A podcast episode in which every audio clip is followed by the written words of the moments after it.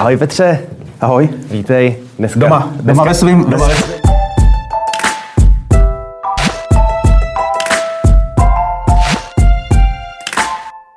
Dobrý den, vítejte u nové epizody pořadu Kapitola, kde je dnes mým hostem kolega Petr Holec, komentátor. Ahoj Petře, vítej ve studiu. Ahoj, cítím se tady skoro jako doma. Když tady v podstatě doma seš. Domovská atmosféra. Lidé tě znají spíše z pozaté klávesnice, tak teď aspoň i vidí, kdo je autor všech těch komentářů, to čtou. Paráda. Petře, Začal bych tím, že v minulém týdnu Mikuláš Minář, někdejší předseda, nebo doufám, že to byl předseda, nebo jak se to v vrcholné funkci jmenovalo, spolku Milion chvilek pro demokracii, která pořádali ty masivní demonstrace v minulých letech na, na Letné, na Václaváku.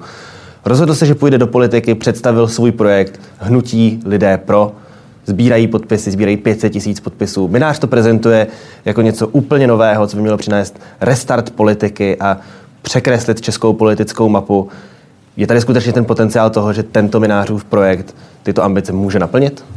Já nevím, potenciál, eh, že to bude něco nového, velkého, určitě ne, podle mě, ale já když jsem to viděl, to představení, to video, eh, já jsem nejdřív myslel, že to je nějaká parodie, že, že mu pak řekne nakonec, já jsem si to rozmyslel, já, já do toho nejdu.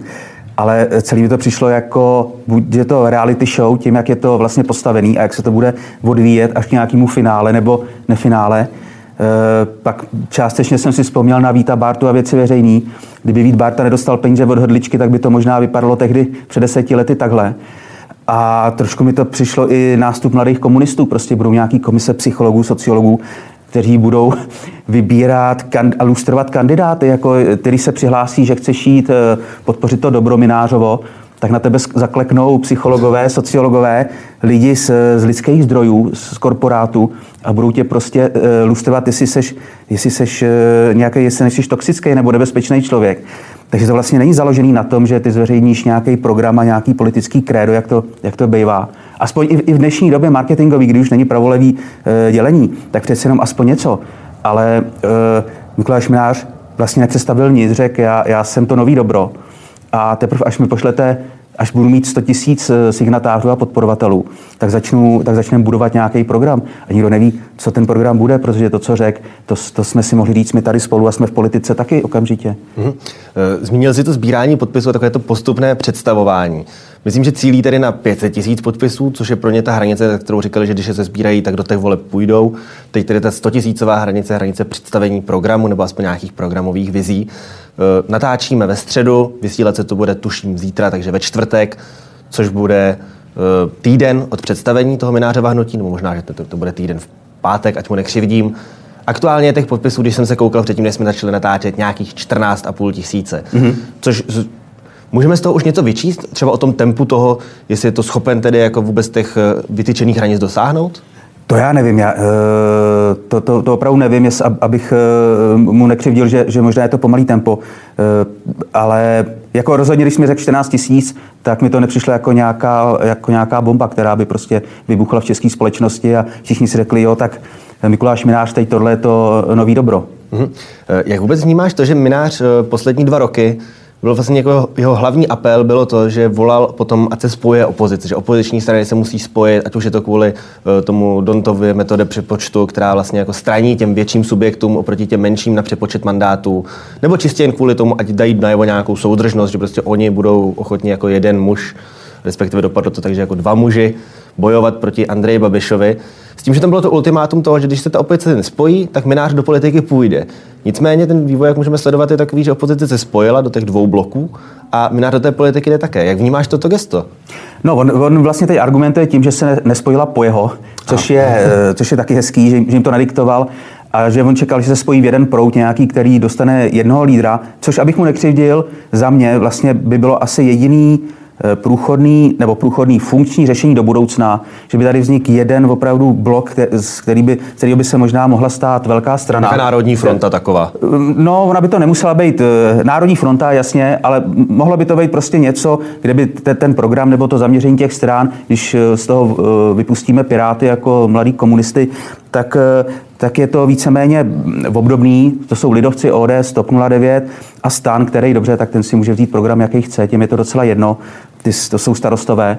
A tak za mě by to, tohleto vlastně je jiná šance e, na to, aby tady vznikla nějaká silná, a teď neříkám opoziční, ale prostě strana, která by byla protiváhou ano. tak jako dřív jsme měli dvě velké strany, ČSSD a ODS, tak teď by bylo, řekněme, ano a takováhle strana.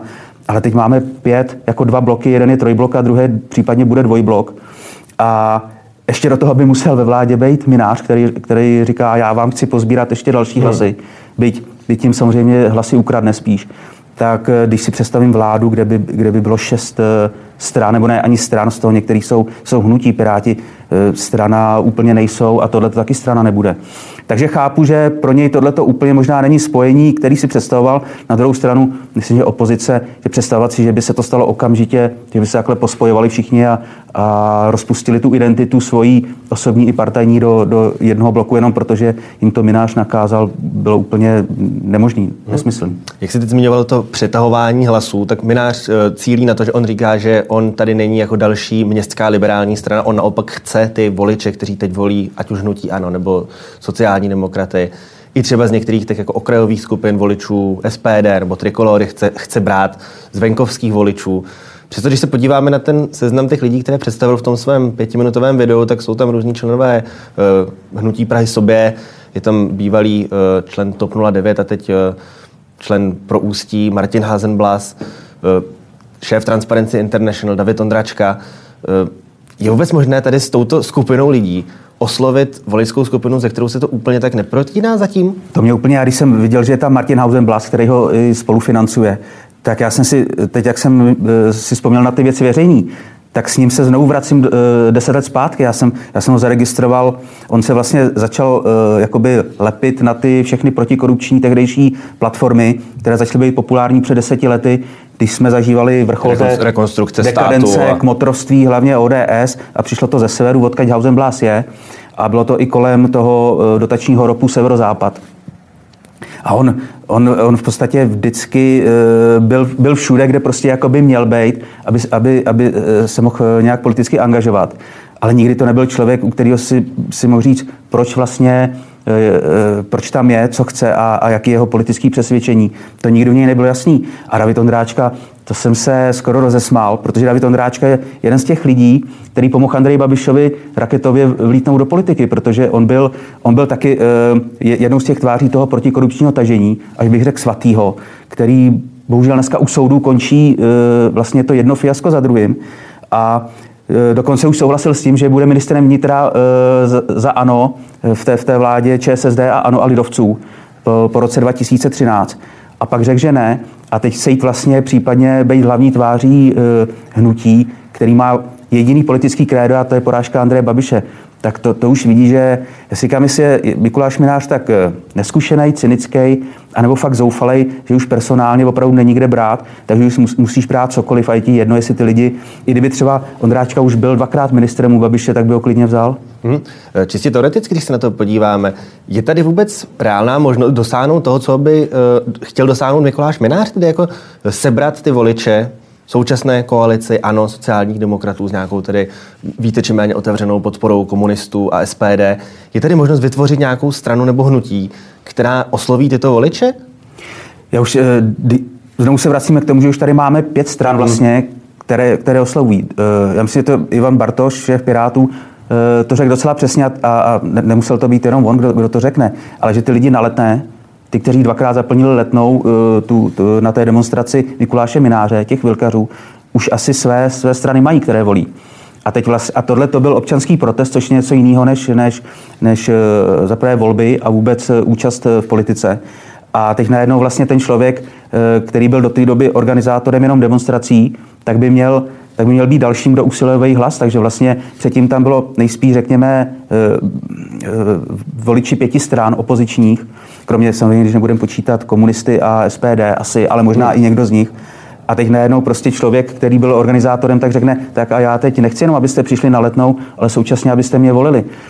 Asi Mikuláš Mrář má šanci oslovit nějaké mladé lidi, eh, kteří možná nevolili ještě nikoho, tak jak se to částečně podařilo Pirátům, ale podle mě představa, že by, že by oslovoval někoho extra na venkově, který, který volí prostě skoro opačně k tomu, k tomu opobloku, tak eh, to, a ještě, ještě voliče ano, prostě kterým vyhlásil jako svatou válku, byť pak jako si trošku counul a vlastně kdo mu asi poradil, že by neměl vyhlašovat válku voličům, ano, i, ale jenom Babišovi případně, A t- tak, takže tohle to jako trošku, trošku změkčil tu retoriku, ale šance, že, že skutečně začne krás voliče Babišovi, to si nemůžu představit. Mm-hmm.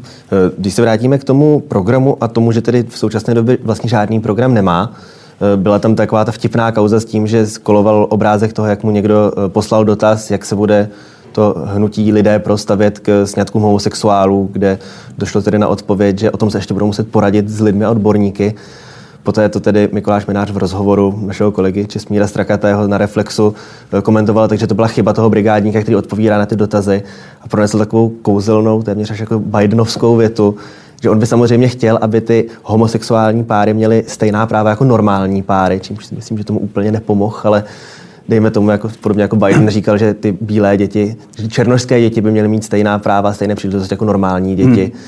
Takové jako kouzlo nechtěného s tím nepředstavením programu a vlastně toho, jako že vy jste ten program, vy mi řeknete, co chcete za ten program, je to něco, co už tu bylo, nebo je to úplně jako nová úroveň, tady jako nějaké jako snahy prostě toho, je. jako postavit to hnutí, úplně ho slepit v podstatě za pochodu a pak tam jít s něčím, co vlastně v počátku vlastně nikdo ani neví, jak bude vypadat. Myslím, nový je to v tom, že on to dotáhl jako ad absurdum, protože i, i ty no, nový politické projekty, které nebyly, které nejsou ideologické jasně, ať už věci veřejné, které měly jenom to, ten protikorupční etos, Andrej Babiš, který to jako vzal ve velkým a pozdvihnul to mnohem vejš, tak eh, ale ža- nikdo z nich jako nezačínal s tím, že vůbec úplně žádný program, a že bude začneme sbírat nějaké podpisy a teprve pak jako začneme upouštět program a nikdo z nich taky neřekl, jestli mi nedáte půl milionu podpisů, tak končím.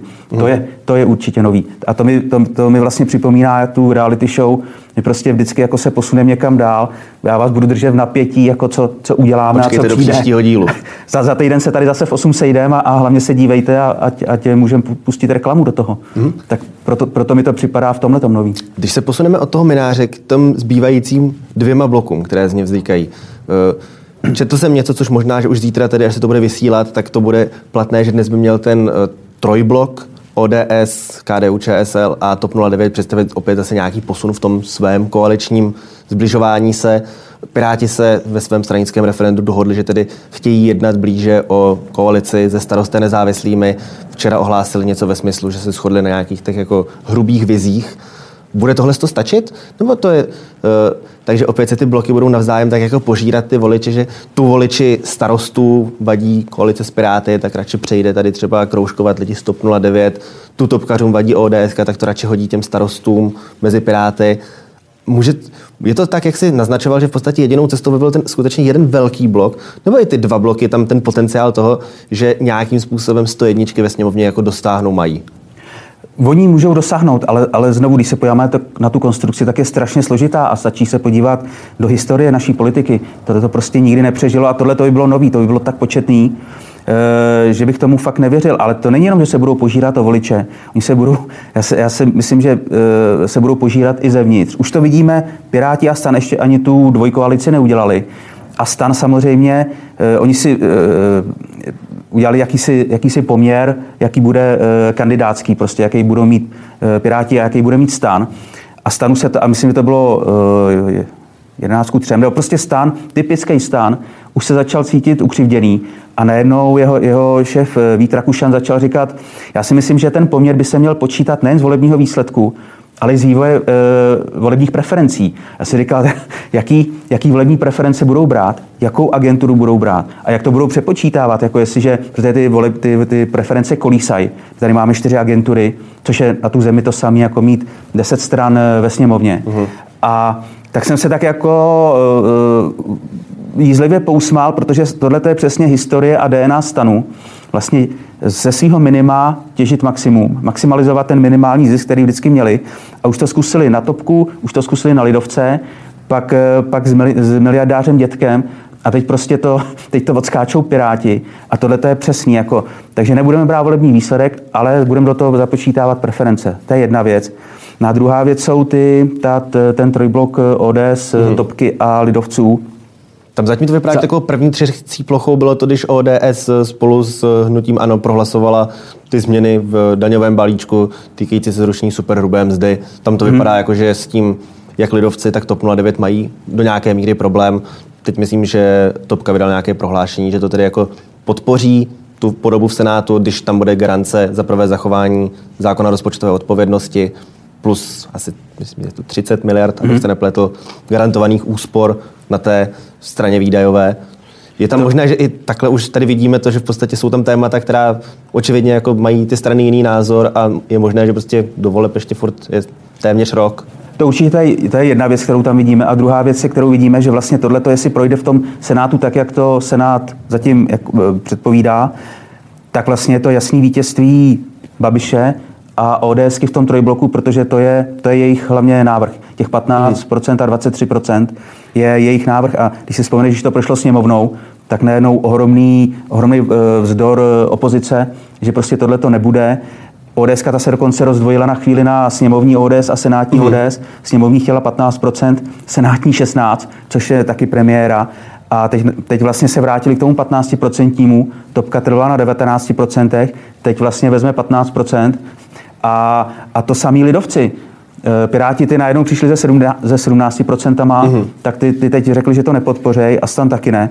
Ale vidíme tady prostě, že, že, že e, to zválcuje, pokud to tak projde, tak to bude vítězství Babiše a ODS a v té trojkoalici uvidí, že, že vlastně ODS, když si řekne, že chce podpořit nějaký svůj návrh, nebo že chce, aby bylo po jim, tak po jim bude, protože vedle ní pořád i tam ty, ty, ty dvě strany jsou trpaslíci. A pro mě vlastně trošku Eh, nešťastný to, že se topka, která si fakt je, nebo ne, asi je v komatu možná by ty, ty příští sněmovní volby nepřežila.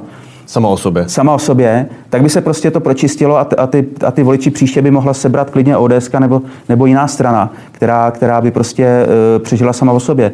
A teď víme, že ta koalice jenom hlavně uh, vzniká jako, jako uh, nástroj přežití, který, který by normálně prostě uh, nebylo. Mm-hmm.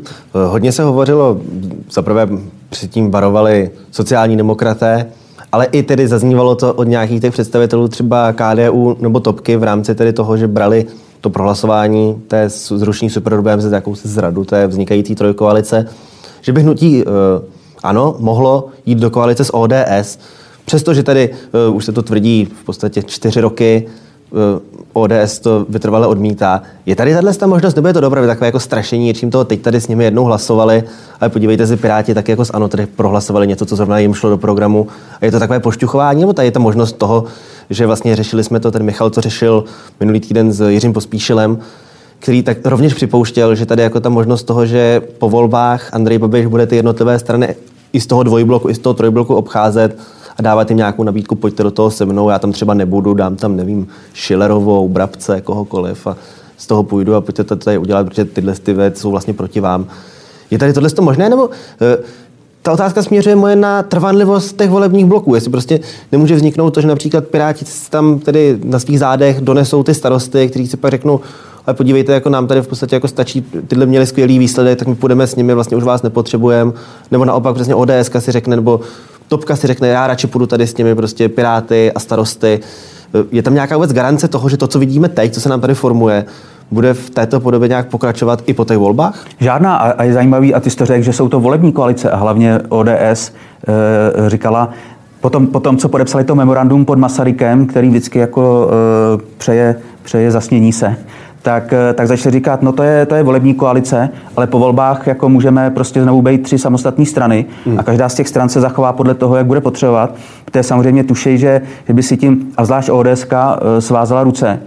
A to, co si naznačoval s tím Anem, to je, to je pravda, záleží na situaci, ale po posledních sněmovních volbách samozřejmě v ODS byl už e, velký boj o to, jestli s Anem jít nebo ne. A Pavel Blažek prostě e, domlouval podporu pro to jít do koalice s Anem v poslaneckém klubu ODS a nebylo tam, nechybělo moc, aby vlastně ten poslanecký klub nakonec se přiklonil k tomu, že ano. A kdyby se k tomu přiklonil poslanecký klub, tak šéf ODS Petr Fiala, který není žádný lídr, tak by vlastně řekl, dobře, tak já půjdu s poslaneckým klubem. Ale nakonec se to nestalo, ale nechybělo moc. A teď bude vlastně ta situace nejspíš velmi podobná, Akorát bude rozdíl a zásadní v tom, že ODS už zase bude mít dvě funkční období v opozici, 8 let, mm. což, eh, eh, co já vím, tak hlasy z ODS už jsou, už chceme jít do vlády. Prostě ten hlad po, po té moci tam je a logicky smyslem politické strany je, je eh, maximalizovat svůj volební zisk a vládnout a ne sedět v opozici. Takže to, to bude ještě zesílený, tenhle ten tlak na to. A e, samozřejmě uvidíme, jak to bude s Andrejem Babišem, jeho trestní stíhání a, a podobně. A pokud on by třeba řekl, že nechce být premiérem, že, že, že prostě ano, může být ve vládě s ODS a on, že nebude premiérem. Tam by vlastně padla i ta pirátská podmínka, protože třeba Ivan Bartoš také opakovaně říkal, že oni mají problém s trestně stíhaným mm-hmm. premiérem, s premiérem ve střetu zájmu a vlastně jako říkal, že kdyby to bylo bez Andreje Babiše, tak eh, to nemůže kategoricky vyloučit, že by se k tomu nejspíš by to zase prošlo tím jejich stranickým referendem, ale nebylo, tam, jako, nebylo tam žádné rezolutní ne jako ano jako takové, nebylo tam ne na Babiše, hmm. takže možná, že by tím jako skutečně odblokoval teda si tuhle tu možnost. On totiž nějak... samozřejmě v, u ODS to byl kalkul před, eh, po těch volbách 2017 sněmovních, že dobře, tak do toho teď nepůjdeme a posílíme jako ODS, ještě silně nabereme třeba dalších minimálně 5%, dostaneme se někam jako k hranici 20%, a ano se v té vládě klidně může zničit. Hmm. To, byl, to byl ten kalkul, kterým se nakonec eh, vlastně utěšovali, že nejsou ve vládě a po těch příštích volbách my budeme eh, ta strana, která prostě rozhoduje o podobě koalice a, a Petr Fiala, já budu premiérem. Jenomže, jak vidíme, tak ano, moc neoslabilo víceméně na tom volebním zisku z těch posledních voleb. Jen přibylo a... těch lidí, kteří tvrdí, že jsou připraveni být premiérem. to, to nám přibývá každý, každým týdnem, bych řekl. A naopak vidíme, že ODS stagnuje. Tam už ona byla chvíli někde kolem, jako řekněme, minus 15%, zhruba kolem, ale teď se začíná blížit k 10%. Takže ta nespokojenost e, i s Petrem Fialou e, vlastně stoupá.